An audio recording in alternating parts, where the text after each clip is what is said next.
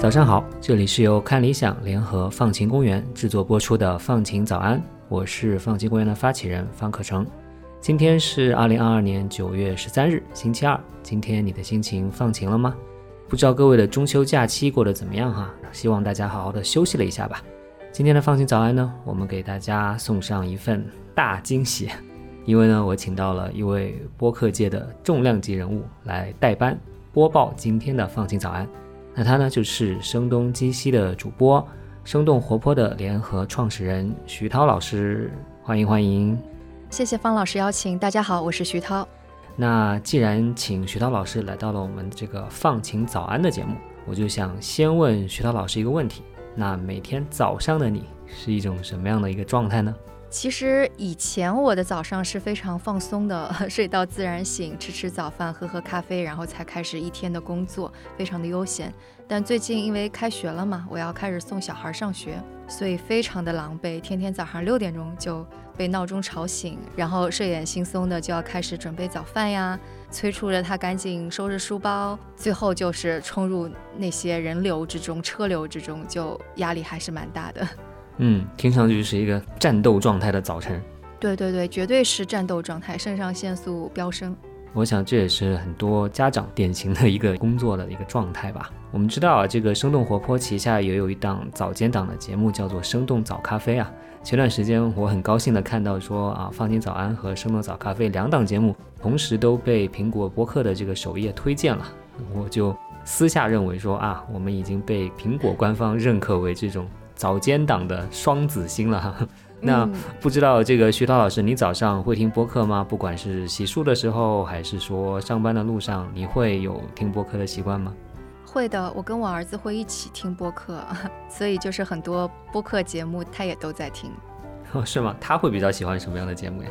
他其实更小一点的时候，他会听《While in the World》，那是 Guy Raz 的一档节目。Guy Raz 更为人所知的是《How I Build This》。当然，我儿子也会听那个国家地理杂志出给小孩子一个关于希腊的希腊神话的故事。但最近他听的很多都是我听什么他听什么。就比方说，生动早咖啡啊，放晴早安是早晨我们会听的。有的时候我们也会听一些像 Radio Lab 的一些东西。最近那个 How I Build This 有一期是讲 Roblox，所以这个也是给小孩的，所以他也听了那一期。不愧是徐涛老师的孩子，从小听的就是英文播客，听了好多播客。好啊，好啊，非常开心的多了解了徐涛老师一点。那接下来呢，我们就把时间交给徐涛老师来听一听今天他给大家带来什么样的放晴早安的内容吧。进入开学季之后，我的早晨是充满压力的。那今天的这一期其实讲的也是和压力有关。我想用科学家已经有的一些研究来帮助我们大家理解压力，当然最后也会说说如何和压力共处，因为毕竟压力是我们日常会遇到的一种情况。比方说新学期新项目会给人带来压力呀，或者现在反反复复的疫情、不景气的经济，其实都在给我们带来压力。那很可能我在和你说上面那段话的时候，你的大脑其实已经有一些压力反应了。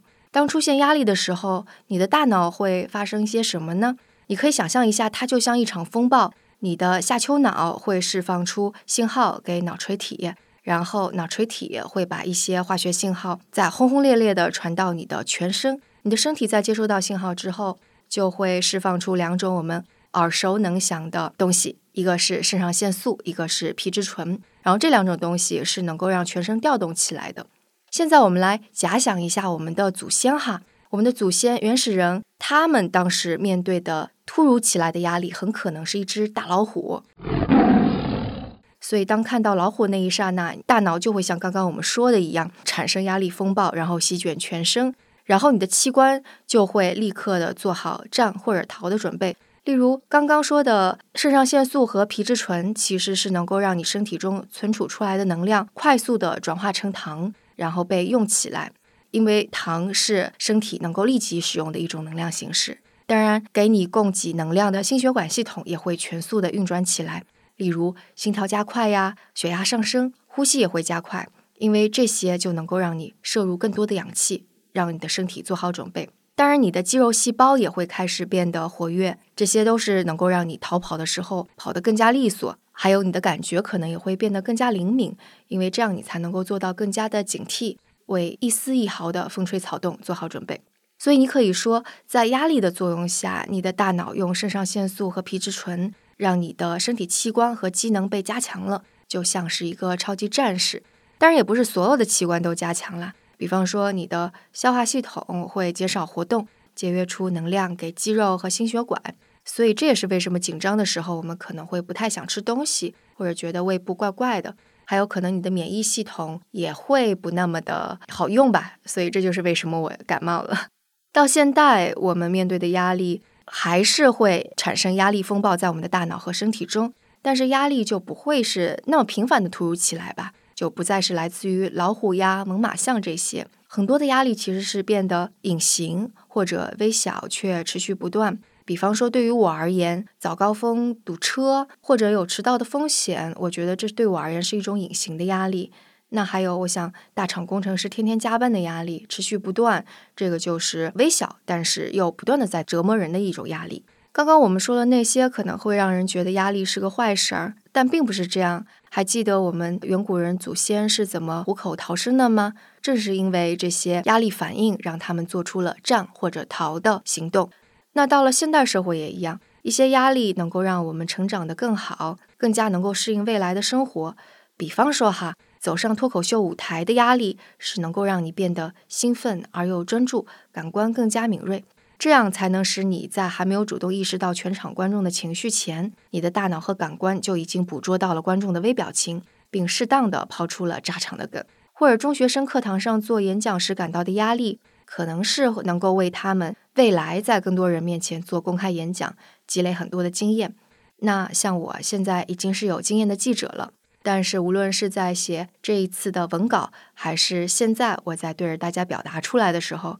依然会让我感到压力。我想，这个也是能够让我自己对如何行文措辞更加在意吧。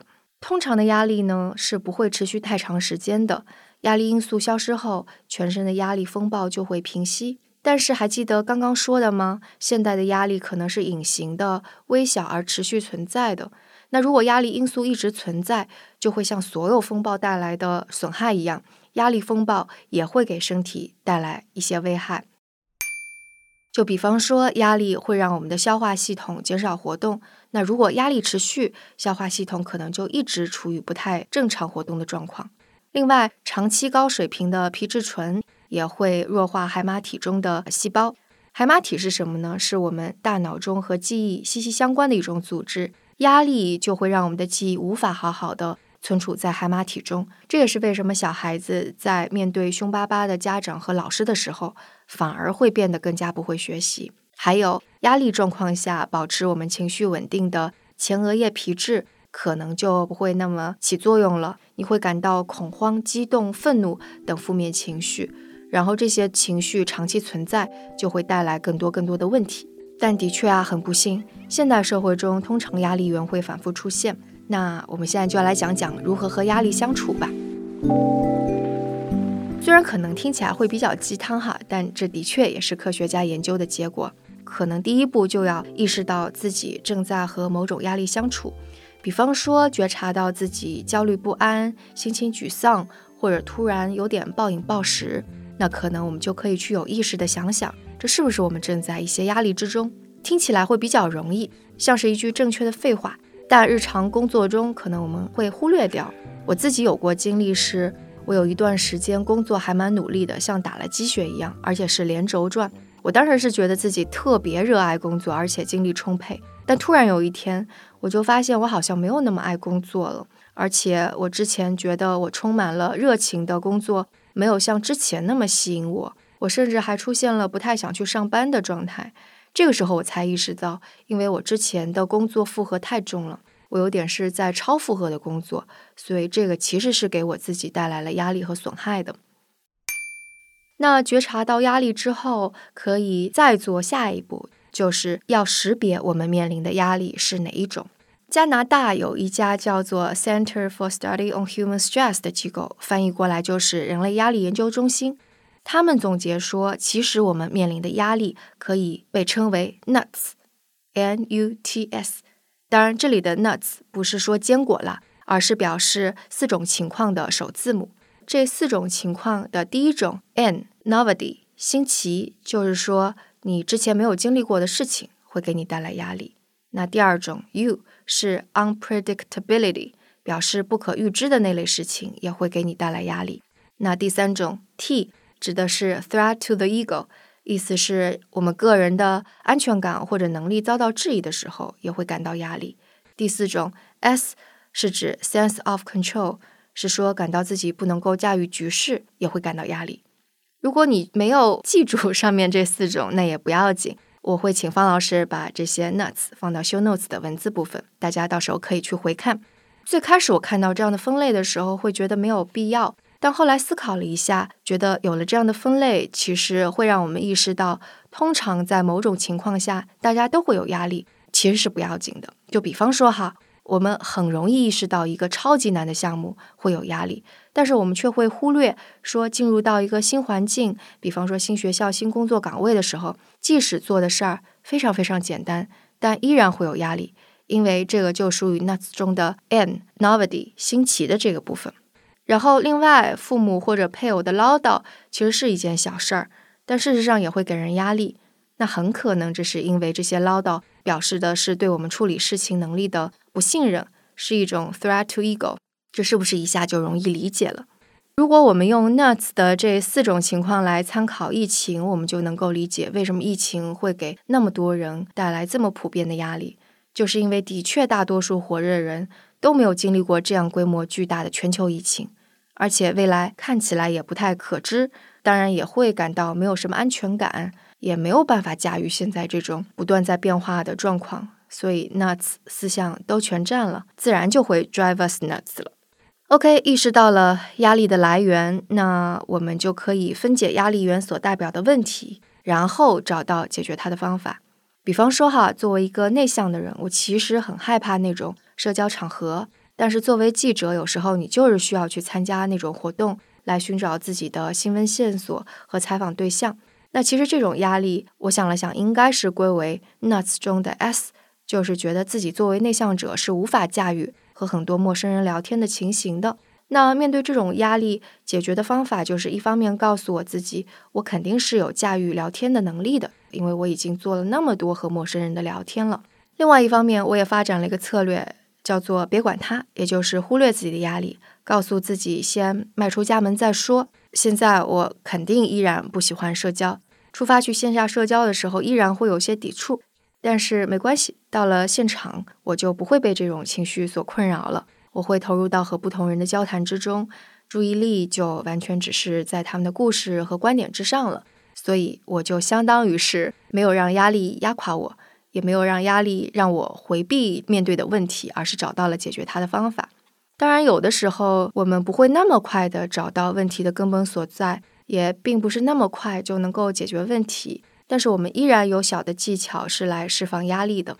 刚刚其实我们描述了压力在我们大脑和身体中的压力风暴是什么样的，然后我们就更加能够知道压力其实是调动了我们肾上腺素，释放了过多的皮质醇，并且让我们的身体肌肉细胞中积攒了那么多的能量。那如果释放掉这些能量，是不是也就意味着释放了压力呢？所以人类压力研究中心的说法是。如果去参加跑步、健身等体育运动，释放掉我们那些能量，那也就是释放了压力了。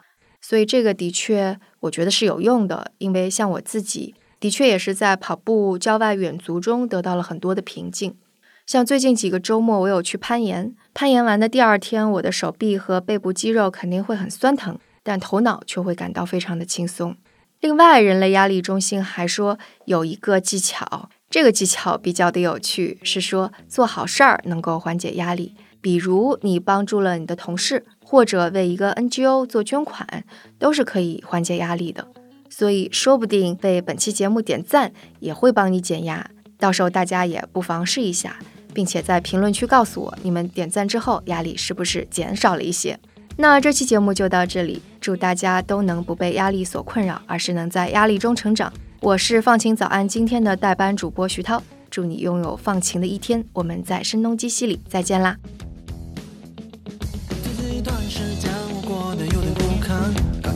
持续的加班，昨天晚上喝酒到太晚，闹钟响了一万次才关爬起来，浑浑噩噩发呆的早餐。挤上了车班，地铁就在